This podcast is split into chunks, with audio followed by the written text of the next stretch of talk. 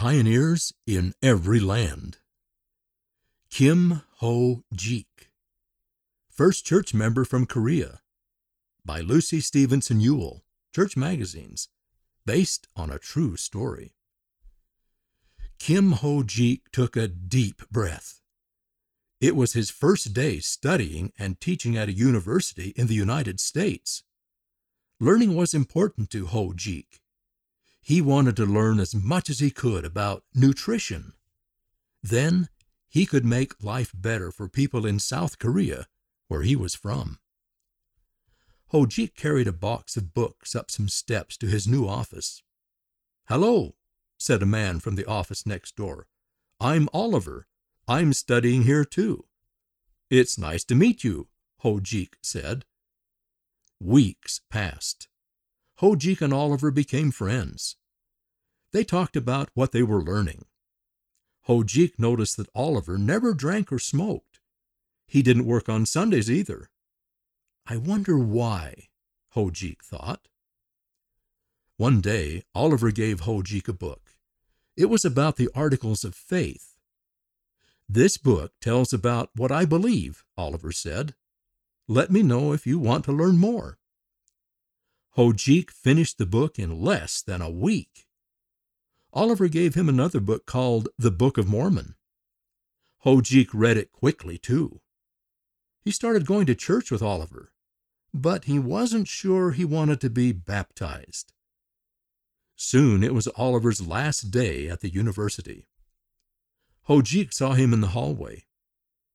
I believe God brought you here for a special reason, Oliver said but not just so you can teach your people about nutrition.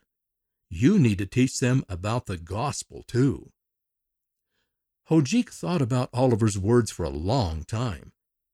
Finally, he decided to be baptized. He was baptized in the same river where Joseph Smith was baptized 122 years earlier. When Ho Jik finished school, he went home to South Korea. He was excited to share the gospel with his family. He also taught many others about the Church of Jesus Christ of Latter day Saints. Ho Jik became a leader. He had important jobs in education and government. He helped people in his country have more nutritious food. He made a difference in their lives. But Ho Jik wanted to make an even bigger difference. Missionaries were not allowed to teach in Korea. Ho Jik wanted to change that. He knew that if he asked the government to let missionaries teach there, he could get in trouble. But he knew it was worth it. He would give up everything to bring the gospel to Korea. Ho Jik asked the government to let missionaries teach in South Korea, and the government said yes. Soon missionaries came and Ho Jik helped them teach more and more people. Ho Jik knew that Oliver was right.